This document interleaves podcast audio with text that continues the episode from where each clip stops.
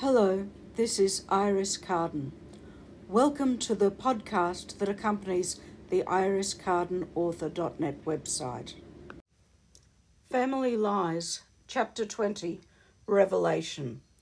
Chapter of Work in Progress by Iris Carden. Emily woke up in her own bed, feeling groggy. Jenny was sitting in the armchair beside the bed. I persuaded Dr. Thompson to come here and treat you, she said. Both she and I know how much you hate hospitals. The shock from the blast knocked you out, but the doc gave you a sedative to keep you relaxed while we patched you up.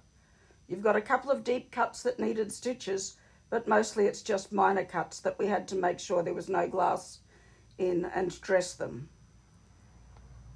That poor security guy, Emily said. Yeah, he wasn't so lucky. There wasn't anything anyone could do for him. I said hello to him this morning. It was just a normal thing. Then he died working to protect me. And he did. If you had been closer to the bomb when it went off, you would have died too. And the family? Is everyone okay?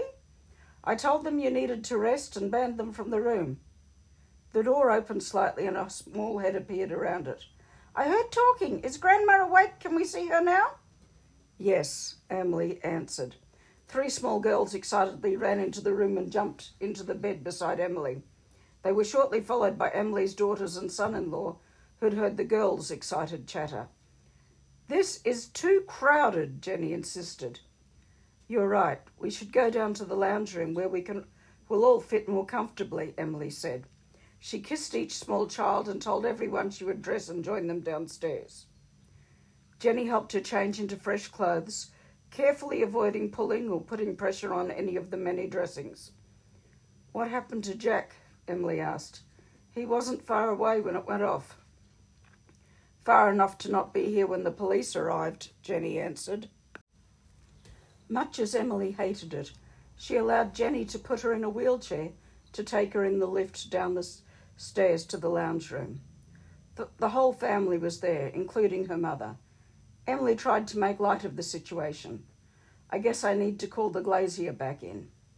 I've already called, Steve said. I hope you don't mind. Mind? Of course not. She reflected, not for the first time, that she was grateful Alana had married a man as unlike Jack as it was possible to be. She looked around the room, relieved to see that everyone looked fine, if worried.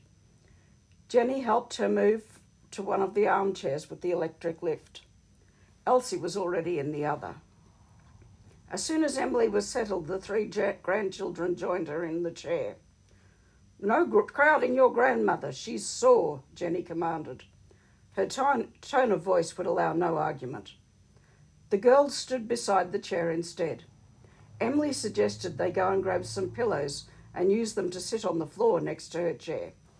Once they'd left the room looking for suitable pillows, Emily asked, What have the police said? Surely Jack didn't leave the bomb by himself. Have the police caught Henry? Oh, no, Elsie answered. The police won't catch Henry. Henry's gone. Grandma, we're talking about the other Henry, Jody said gently. Henry won't come back ever, Elsie said firmly. I had to do it. He was a threat to little girls. He won't hurt my little Emily. You had to do what? Emily asked, afraid of the answer. Oh, hello, dear. Who are you? Elsie asked. No, of course there wouldn't be an answer. Before dementia set in, Elsie would never have told her anything about her father.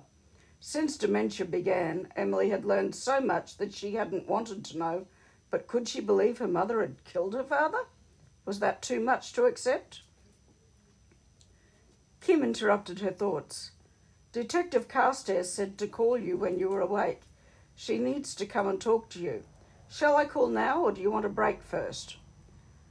Call her, I guess. I'll have time for coffee before she gets here. Kim went to make the call. Alana said, Mum, we've been talking and would like to continue to staying here until Henry and Dad, I guess, are securely locked away. You still have better security than any of us. I'm always happy to have you all here, Emily said. I just wish the circumstances were better.